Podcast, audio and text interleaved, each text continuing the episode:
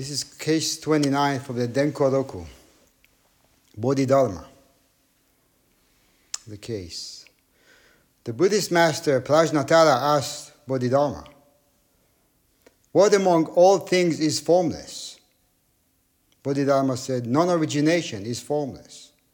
Prajnatara asked, "What among all things is greatest?" Bodhidharma said, "The nature of reality is greatest." Keizan's verse. There is no more location, no bounds, no outside. Is there anything at all, even in the slightest?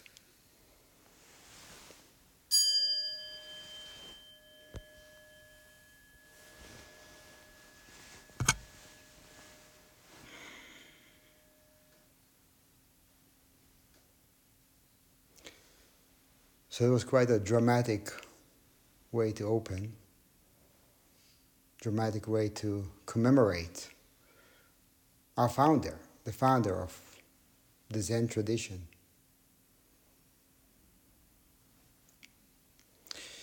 What does it mean? What do we do with it? How do we understand our practice? How do we understand what it is that we realize, and how do we understand how to actualize it? How do we mobilize it? You know, Zen, Zen practice is often interpreted as too rigid, too structured, limiting. And Sashin can definitely seem that way, right? Since he's asking us to follow a tight schedule, long hours of stillness and silence. And he demands that we keep up with many rules, very specific kind of rules. So it may seem as if it is rigid, but the reality of it is quite opposite. The rigidity is actually in us. The rigidity is in the way we meet the practice, not in the practice itself. The rigidity is in our, in the common way we think, in black and white, and the way we tend to cling to our opinions, treat them as absolutes. And the structure, the what we may feel is limiting in practice, the structure is just upaya. It's just a skillful way to help us see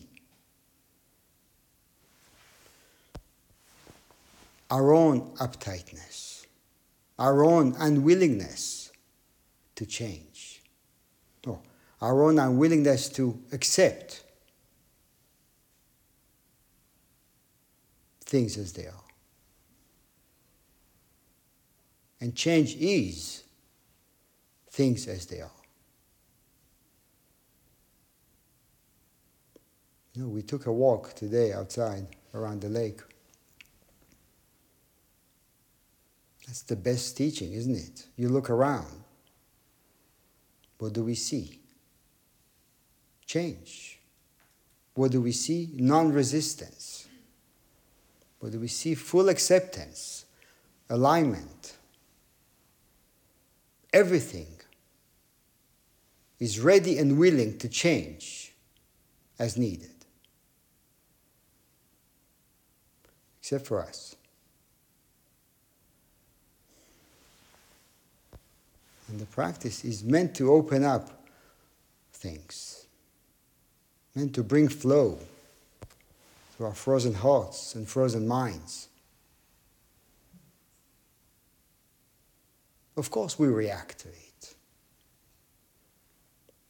It would be odd if we wouldn't react to it, right? Of course we have strong opinions and resistance.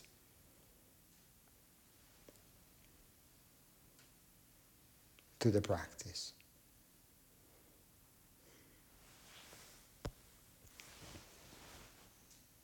As I mentioned many times before, what matters most is the way we use the practice. What do we do with it? Rather than hold on to an opinion about it, we should ask, how do I use it? How is a lot more important than forming an opinion, holding on to it. Am I using it correctly? Am I seeing it correctly?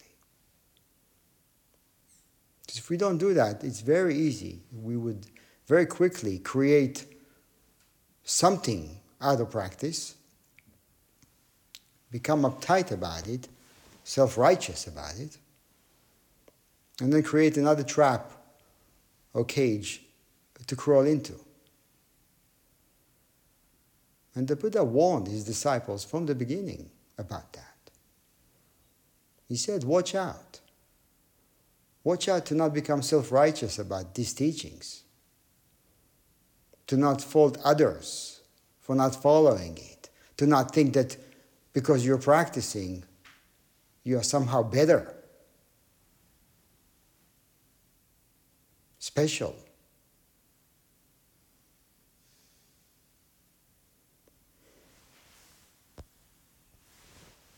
And the commitment is essential, right? So to commit regardless of how we feel about it. Right? Because if we judge by our feelings, we wouldn't do anything. But we'll do things for a very short period of time. And then we don't feel like doing it, eh, we drop it. Pick up something else. Try this for a while, drop that. It's not entertaining me, or it was interesting, but now it's no longer interesting. Oh, I came across something I don't like.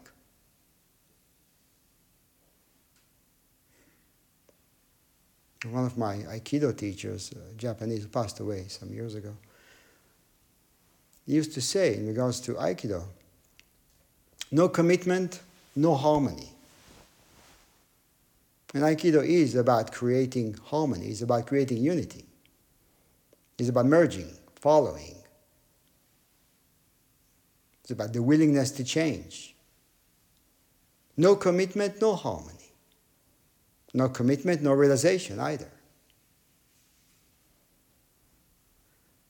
No commitment, no alignment.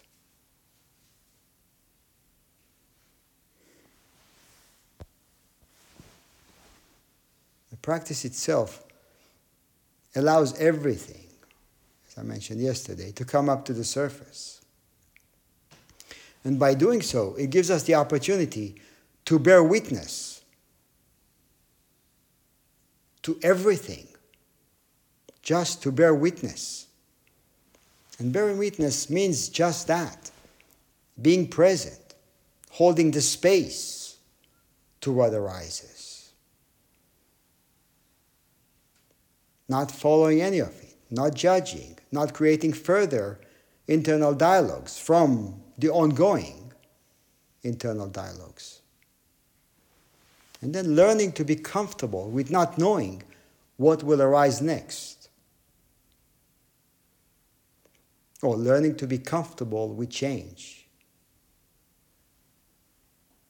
Learning to recognize that change is not an enemy. It's not something that is there to defeat us. And what we need to do, what we think we need to do, is find ways to either delay the effects of change, deny it. So we have to learn to be comfortable with or within discomfort.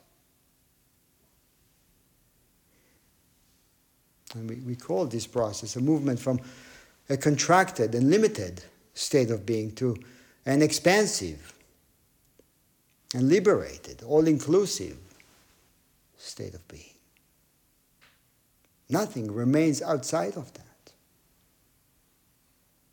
It takes care of the outside because it includes it, because it blurs the line between the inside and the outside. And when Sashin begins, it's, it's common to experience a discrepancy between the outer silence of this place of being here and the inner loudness our minds. But as the hours go by and we sit and we sit and we embrace the silence, or the silence embraces us, the mind gradually gets quiet. And the gap between the inner and outer begins to shrink. And as it happens, we begin to realize an immense power, unlimited potential that lies in just being, in bearing witness, in not following, in staying exactly where we are, fully where we are. And conventionally, we are led to believe that power is gained by and sustained by following our thoughts and emotions, by making sure the world is well aware of who we are, of what we think, of what we like, what we don't like. But then when we come here, we have an opportunity to put it all aside for a little while and take time to silently observe. When we do that, a completely new vista opens up. And, and in that process, we get intimately acquainted with an undescribable and all-encompassing presence, which is beyond anything we can quantify, count, think of, imagine.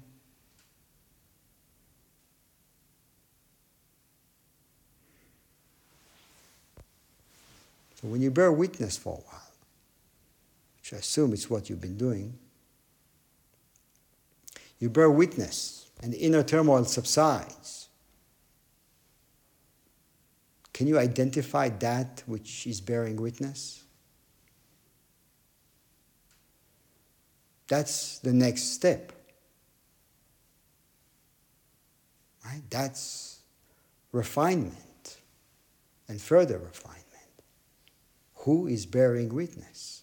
I can see what I'm bearing witness to, or what it is bearing witness to. But who is that? Do we know who has the capacity to watch the turmoil without getting entangled in it?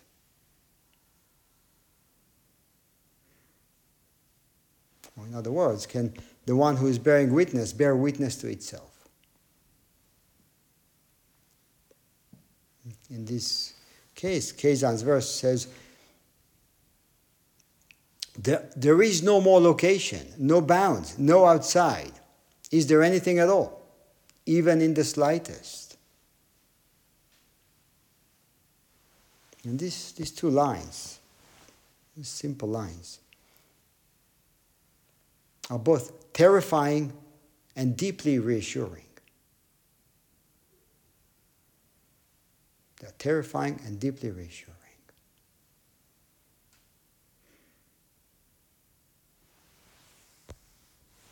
And when you sit for a long while and you bear witness, you actually begin to see the gradual disintegration of your conceptual boundaries.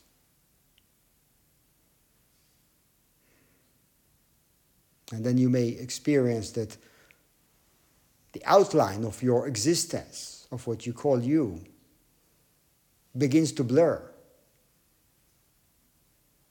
Or we begin to experience permeation in both directions. You permeate your surroundings, your surroundings permeate you. And that is terrifying.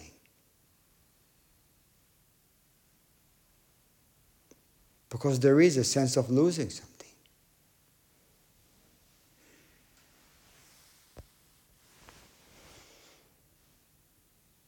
So at such a moment, we can either try to look for security in grasping or for some familiar thought, or memory, or sensation,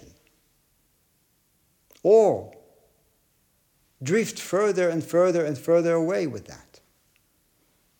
Expand further and further.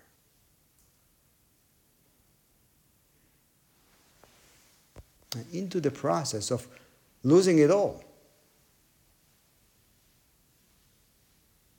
someone said, and Dogen that experienced this and said, the pain that I had was gone. But then I wanted to go back to the pain because the pain was something familiar, something tangible, something to hold on to, something to recognize by myself by. It's amazingly healing. Yet, we can't find ourselves there. We want to go back to the pain, to the internal turmoil, arguments, complaining, and all the things we do to sustain an illusion.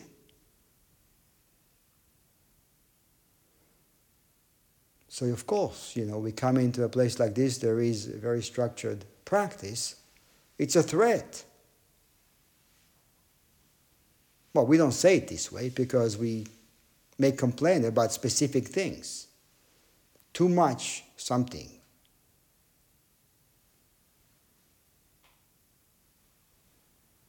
But we have to look further.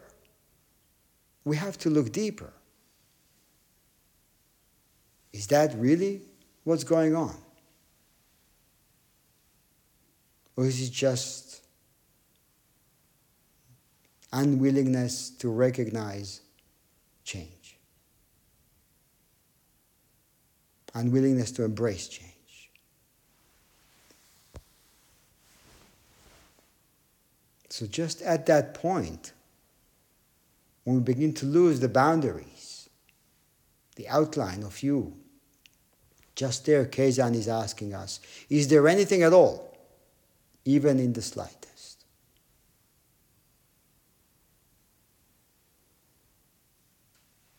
In a way, this is a fork on the road for our practice. One side of that, right? One, yeah, one side will take us back to what we know. The other side is blank. We know nothing about it.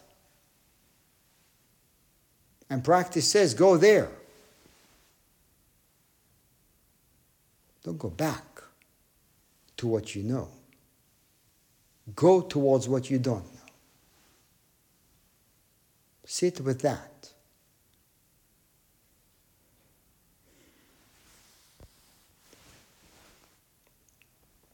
Essentially, nothing is lost. We say to lose it all, but essentially nothing is lost. But there's no way around going through the process of feeling as if we are losing everything. There's no bypassing. There's no shortcut. And it means there's no way around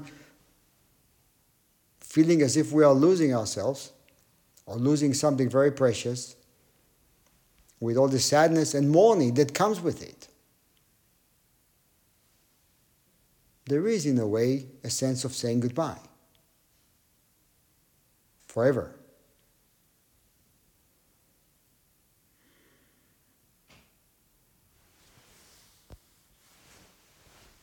But we have to lose it all before we can recognize that nothing can be lost. We can't just read about it in a book or hear it in a teisho. That doesn't amount to much.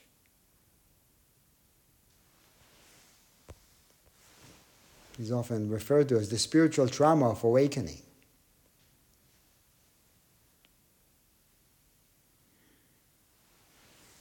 This is what the Buddha realized twenty-five hundred years ago. And then a thousand years later, Bodhidharma distilled this realization to what he called special transmission outside words and scriptures, directly pointing to one's own mind.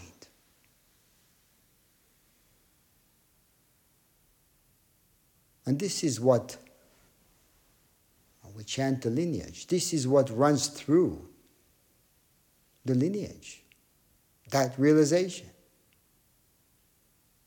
that there's nothing there. No inside, no outside.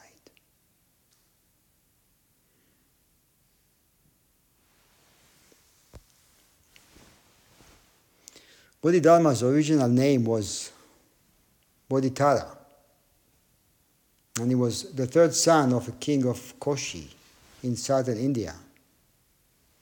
His father, the king, was a devout Buddhist practitioner, and as a gesture for his devotion, he once made an offering of a precious jewel to the Buddhist master Prajnatala.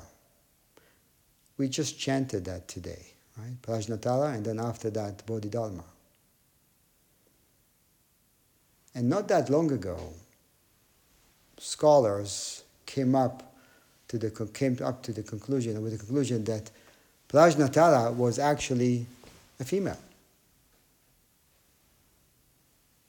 I was very happy to hear that. Maybe some people were not too happy, particularly men.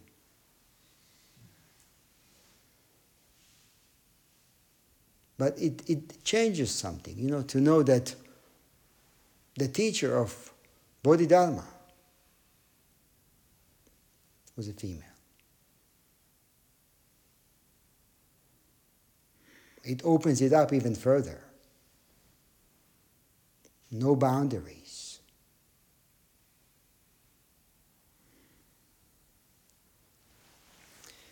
So Prajnatala wanted to discern the understanding of the three sons of the king. So she called them. And while holding up these precious jewels she received from their father, she asked, "Is there anything which can compare to this jewel?" The first two sons pretty much echoed each other and said, "This jewel is the finest of all precious gems, and nothing can surpass it. Only one of your spiritual greatness should be, would be worthy to receive it." And the third prince, Bodhitara, said, "This is just a mundane gem and cannot be counted within the highest rank, because the highest rank of all jewels is the jewel of reality." That was way before he was, he became ordained or a teacher. "This has only a mundane glittering and cannot be considered to be the highest, because the luster of wisdom is supreme. This has a mundane clarity and cannot be considered to be the finest, because the clarity of awareness is supreme. This jewel cannot even sparkle as it does without the luminosity that knows its gleaming." It cannot sparkle without the luminosity that knows its gleaming. If you know, you know that this is a jewel, and knowing it is a jewel, you know that it is precious. If you know it, if you know that it is precious, then you should know that its value is not true value itself. If you know that this is a jewel, you should also know that the jewel is not a jewel itself. This jewel is not a jewel because it is only the jewel of knowing that can discern it as even a mundane jewel. Its value is not true value itself, because it is only the jewel of knowing that has true value. He's talking about the ability to discern, and not what it is that we discern.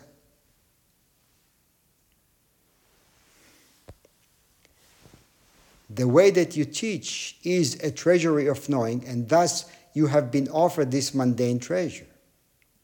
Just as this treasure has appeared due to your wisdom, so may the treasure of awareness appear in those who awaken to it. That's your cue to move.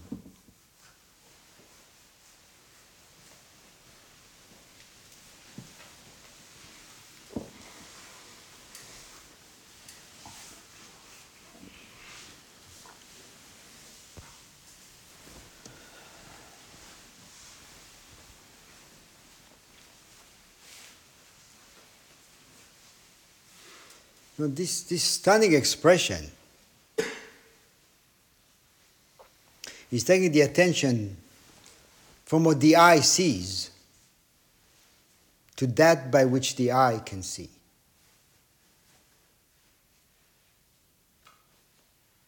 And that changes everything. Yeah, we assign provisional value and meaning to what we encounter. But as he said, the ability to discern is far greater than what it is that we discern. Since the ability to discern is wide, unlimited, and is not trapped by what is being discerned. And without that, nothing can be discerned. Nothing can be done. Nothing can be seen.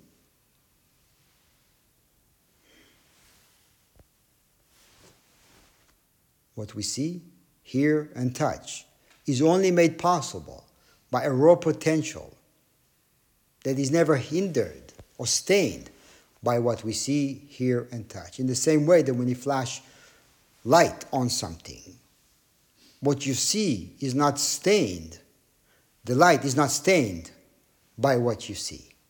So what you see does not have the power to stain the illumination.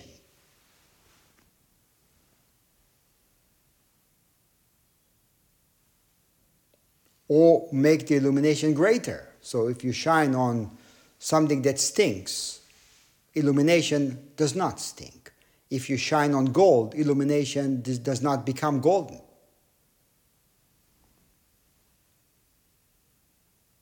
It remains an open, empty potential.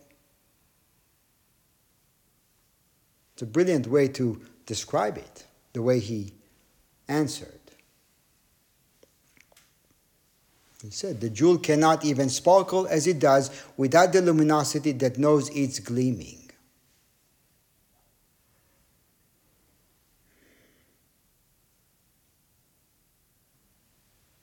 You can't bear, bearing witness is not possible without having the capacity to bear witness.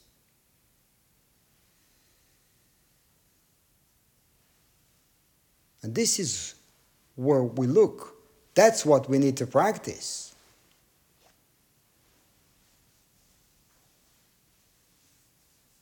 Rather than get caught up in what we see.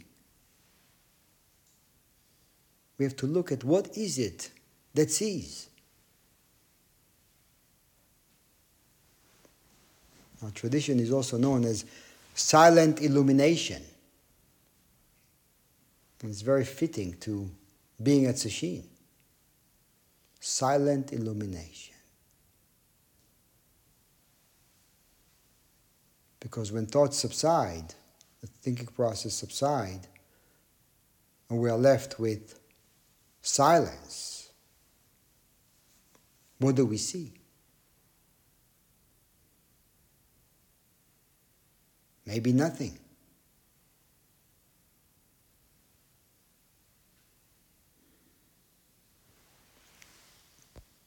And silent illumination is essentially shifting the attention to that which has the potential to bear witness. And it has the potential to illuminate what the naked eye cannot see. It has the potential to say what the mouth cannot say, what the ear cannot hear.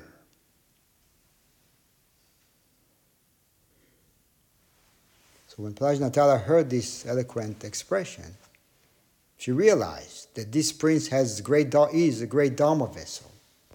But she also knew that the moment was not yet ripe, so she kept silent and left.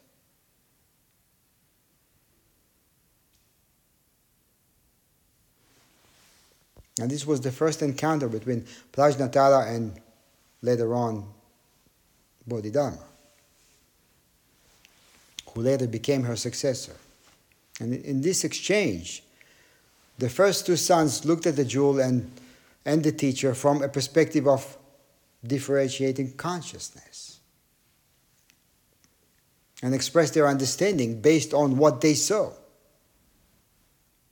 Was that wrong? Was that not genuine expression? Or was it less genuine than Bodhitara?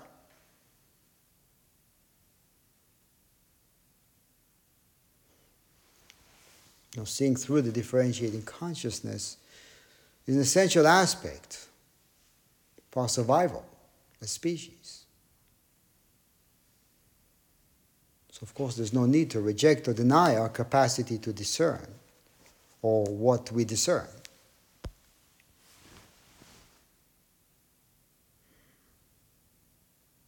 Provisionally or conventionally, there's nothing wrong with that.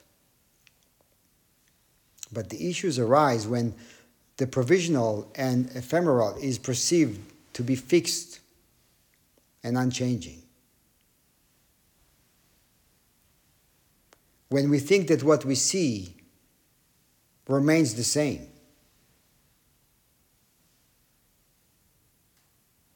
when we think that our thoughts substantiate something, that's when we begin to create issues. Which is what happens when our attention gets caught up in the foreground without having some sense of the background.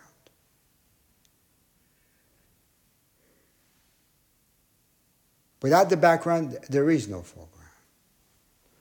Without what we cannot see, what we can see is not made possible. Or without the air that's coming out my mouth, the words will not be heard. We hear the words, but we don't see their air. We don't see what makes it possible. And because we don't see it, we think it's not there, or we're not in touch with it.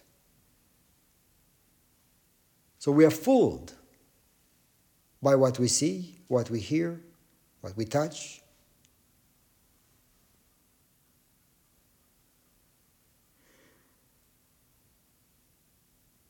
And we need to go deeper, examine, inquire, have the courage to inquire. And I said to many of you that I'm, I'm encouraged by your courage, by the fact that you're here,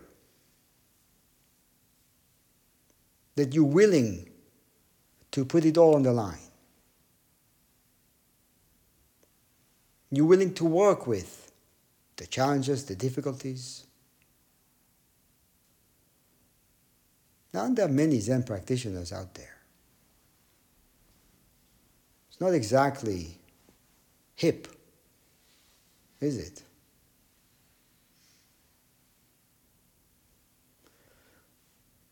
And we can understand why.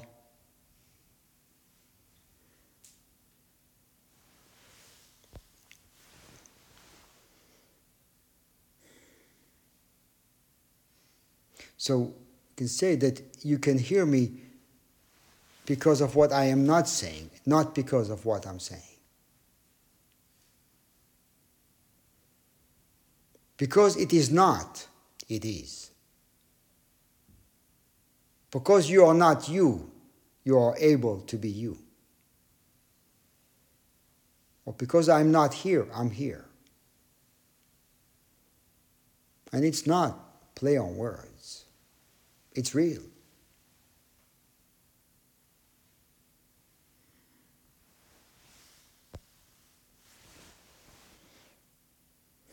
So looking at the jewel Prajnatala was holding, Bodhidharma said, its value is not true value itself because it is only the jewel of knowing that has true value.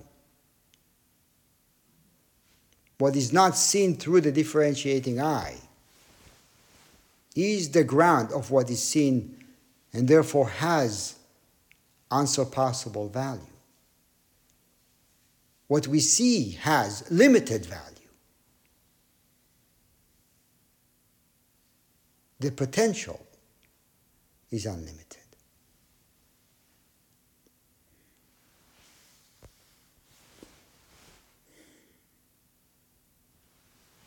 In Trust in Mind, Sengcan says, the subject disappears with its object, the object vanishes without its subject. Objects and subjects, sorry, objects are objects because of subjects. Subjects are subjects because of objects. Note that these two are essentially of one emptiness. The one emptiness unites opposites, equally pervading all phenomena, not differentiating what is fine or coarse. How can there be any preferences? The great way is all-embracing, neither easy nor difficult. The narrow-minded doubt this, in haste, they fall behind.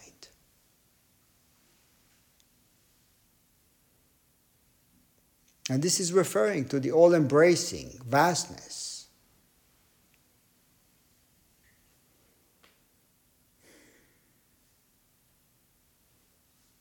Without the background, there is no foreground. Emptiness is none other than form. Form is none other than emptiness. It's redundant. To say it is redundant.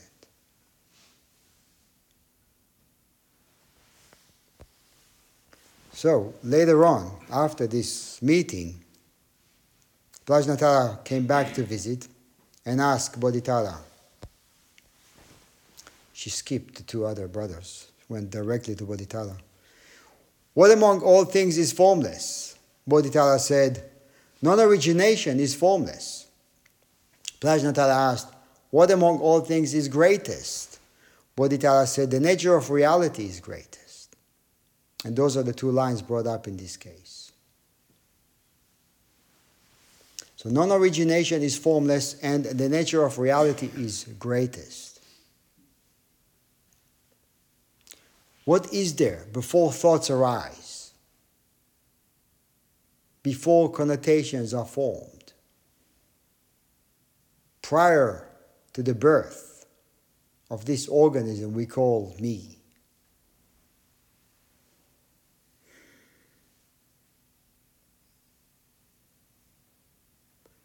Does the foreground covers, cover the background?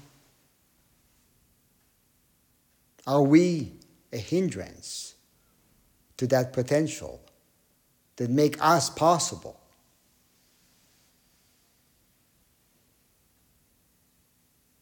The narrow-minded doubt this, right? The narrow-minded have narrow view or rely only on what is seen, and cannot get in touch with this. Hence expansion, and expansion, and expansion.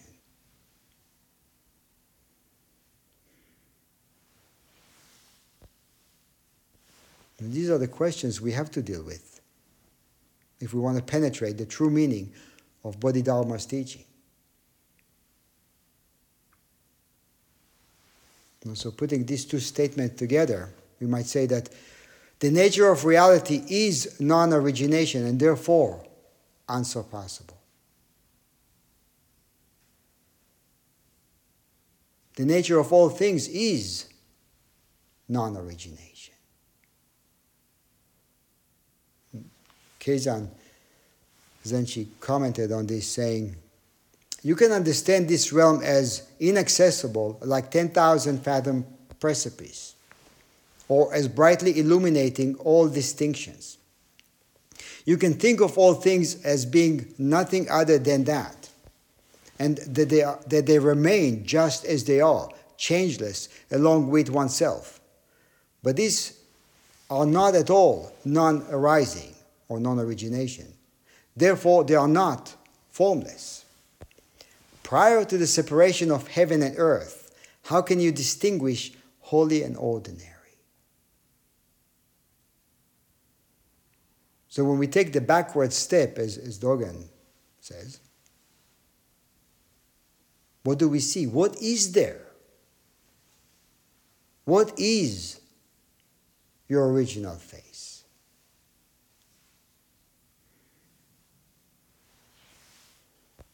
So prior to the separation of heaven and earth. And he's referring to a state of mind of being before the mind moves. before discriminating consciousness grabs you.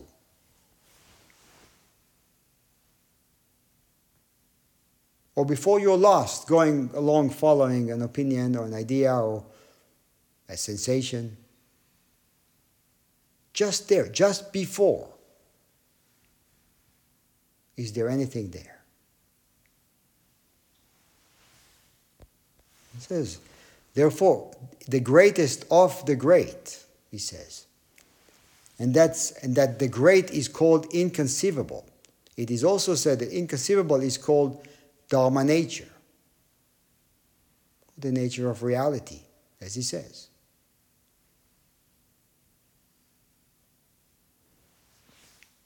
And when we chant, now I return to oneness, we are raising the intention to return to the inconceivable.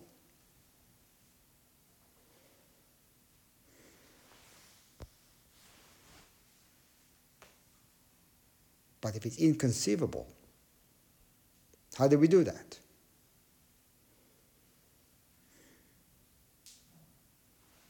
How do we travel from what is to what is not?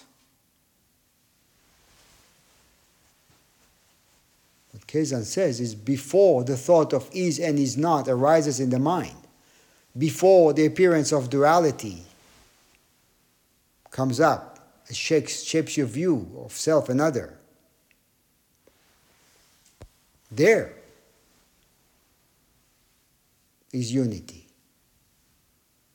There, all is one. There, you do not exist.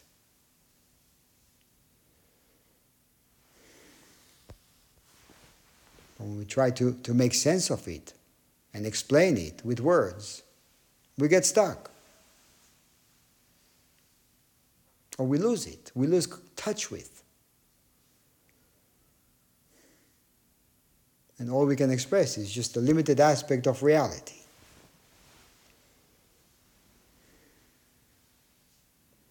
No, challenges are everyday challenges. Don't have to be so heavy, complicated, or a source of suffering. They only become this way when we fail to realize or recognize that what appears as separated is essentially always within unity. What we want to reject, actually what we want to reject is what we're looking for. But not in that way, obviously.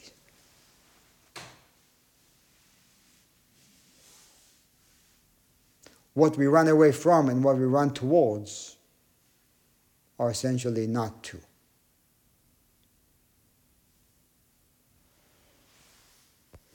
So to return to oneness simply means to not create conceptual gap. Mainly between you and yourself.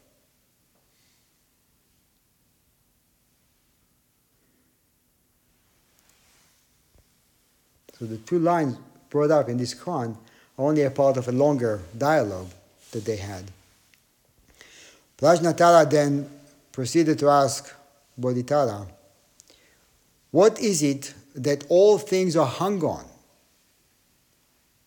In other words, what is the source of everything we experience in our everyday life? Bodhitara said, all things are hung on the sense of self and other. All things are hung on the sense of self and other.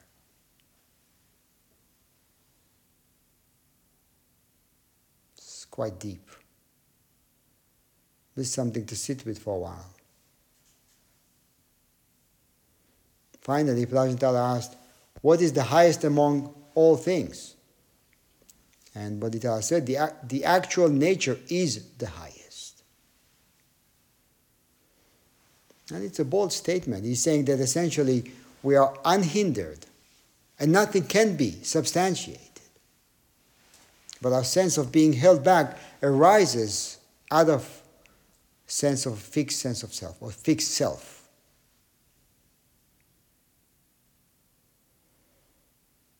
And from that, there is, of course, a creation of a fixed other and a creation of a gap.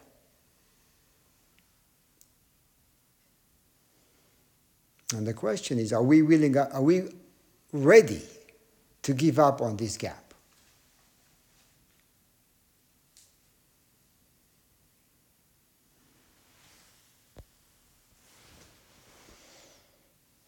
Sengcan said in the same poem, "Cease all speech and thought, then everywhere you are with the way. To attain the principle, return to the source. Pursuing reflections, the essence is lost. Inner illumination in a moment surpasses idle emptiness."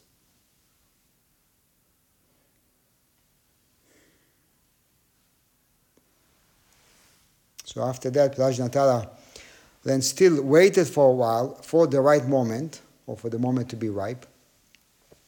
And sometime after that, the king died.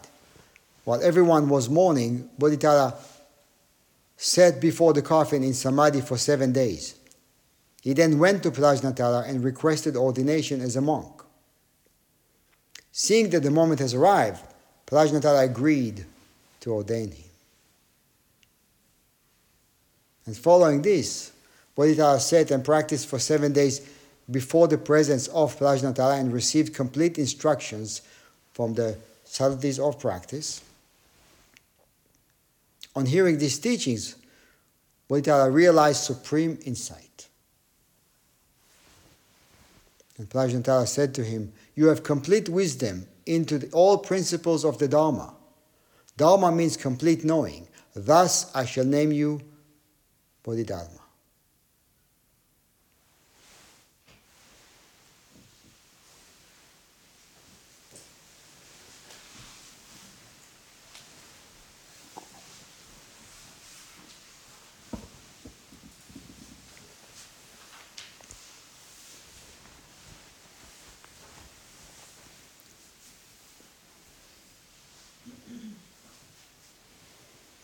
So having received the transmission, Bodhidharma knelt and asked, "I have realized the Dharma. Now where shall I go to do the work of the Buddhas?" That's our question. Where do we do the work? Where is the Buddha field? Prajnatara said, "You have realized the Dharma. Stay here in southern India for some time. sixty-seven years following my death, you should travel to China and establish there strong medicine to teach those excellent, those of excellent potential." And Bodhidharma asked, "Will I be able to find those who can become vessels for these teachings? Will there be trouble over there over the next thousand years?" Praj- Prajnatara answered, "There will be numberless people who will wake up in that land where you shall teach. There will also be some trouble, so you should lay low." That was the premonition that led him to China.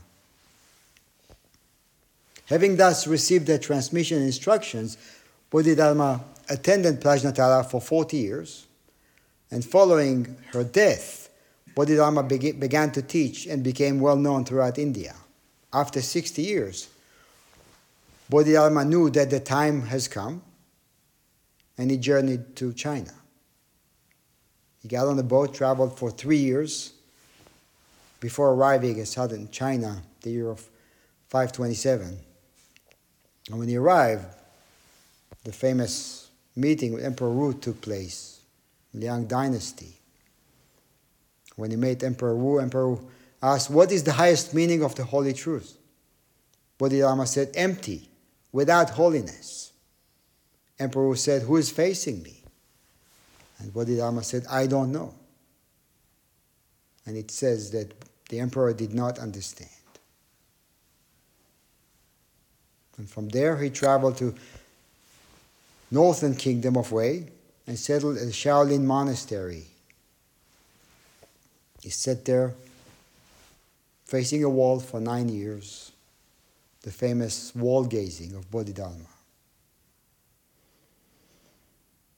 And he did so without giving any verbal teaching.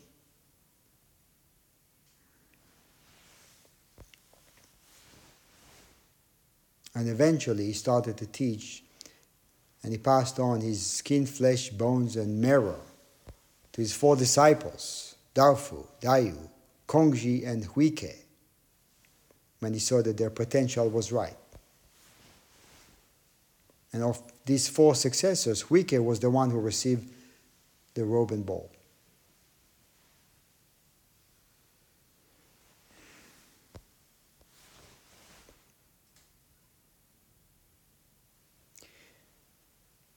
So that's a summary of Bodhidharma's life.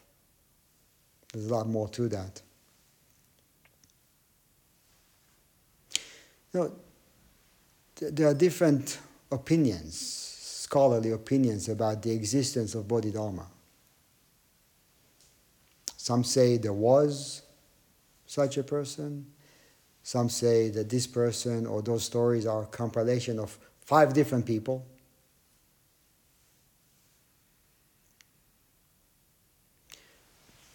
But it really doesn't matter whether something existed or did not exist, or someone existed. What matters is, how do we understand the teachings? If we think a teachings or the teachings are about a person, then we're not looking at what the teachings are pointing at. We're looking at the pointer.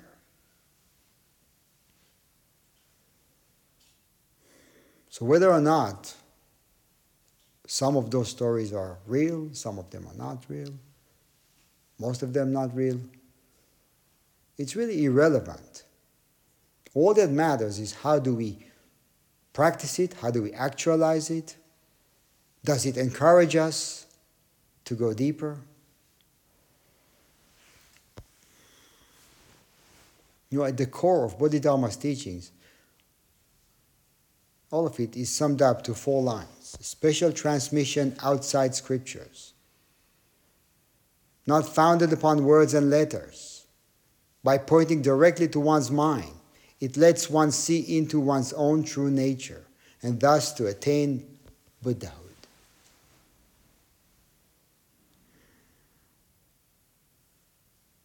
And this simple statement is, is probably the most important contribution to the living Zen tradition.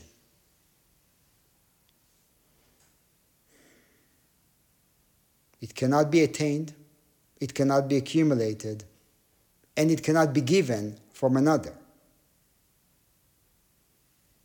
And it does not rely on verbal explanations, or sutras, or commentaries, or books. Huineng was illiterate, deeply realized the sixth patriarch. Simple peasant.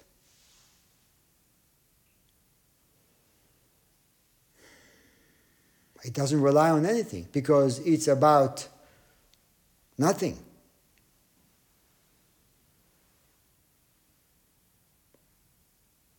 Anything that relies on anything is already something.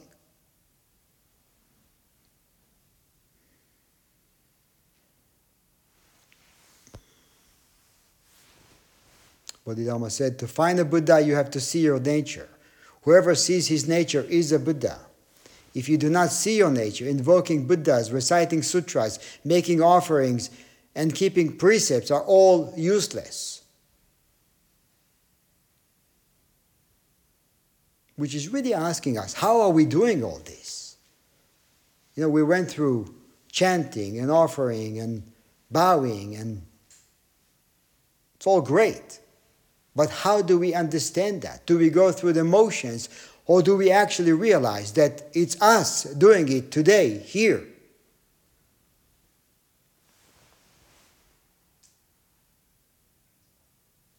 And if we realize it, that Bodhidharma is alive,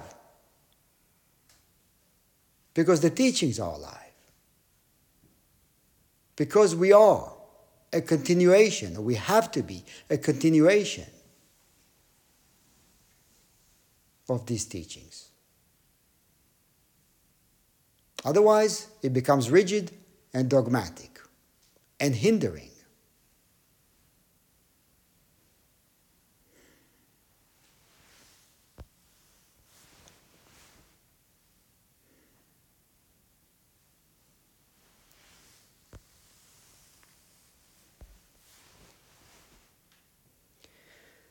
Bodhidharma said about practicing the Dharma, he said, the Dharma is the truth that all natures are pure.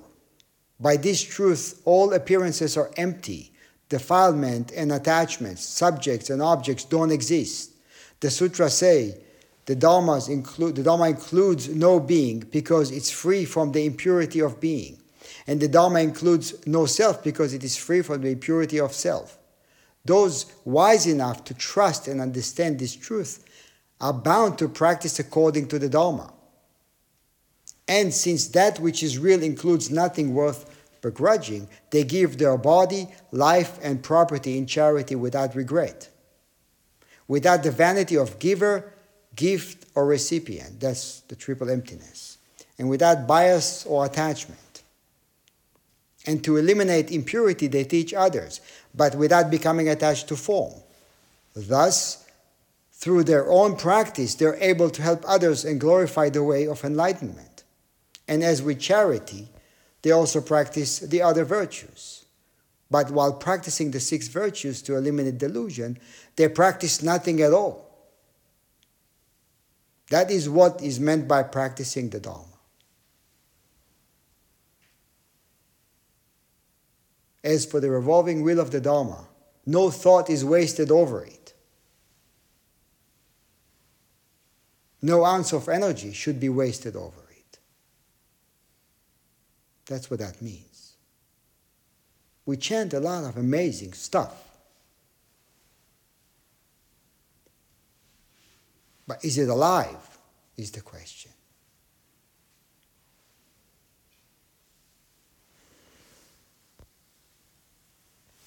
I'm going to end with two short stories that I think goes, go to the heart of it. First one is from, actually connected to yesterday's Teisho, Jingyang and his, his teacher, Dayang.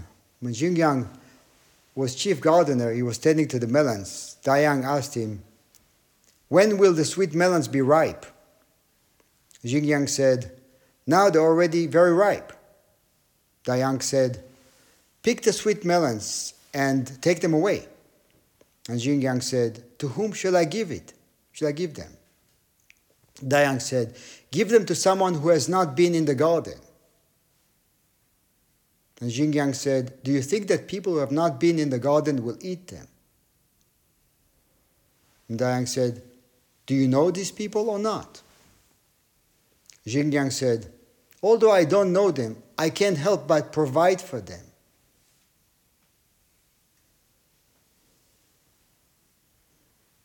Although I don't know them, I can't help but provide for them. That's actualizing emptiness. They may throw my gifts away, and it's not going to change anything. They may spit on it, and it's not going to change anything.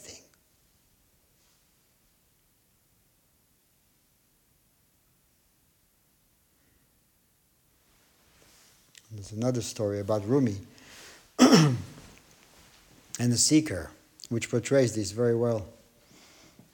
Once upon a time, a young man decided to leave his homeland and go to learn from the great teacher Rumi in Konya. After weeks of travel, he finally reached the outskirts of Konya and saw a gracious presence walking toward him. The young man knew in his heart that this was Rumi. So he dropped to his knees in prostration before this great teacher, of course, the guy who has been seeking. But as he got up, he saw that Rumi was prostrated in the dirt towards him. Amazed and embarrassed, the young man again prostrated himself and again found Rumi prostrated towards him. This happens over and over again until the young man finally said, "Why are you, my teacher, prostrating yourself in the dust before me? a mere seeker? And Rumi simply replied, if I did not show you my nothingness, what would I be useful for? If I did not show you my nothingness, what am I good for?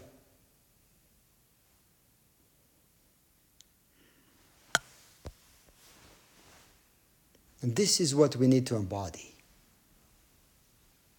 Embody nothing. That would be a great celebration of Bodhidharma's life.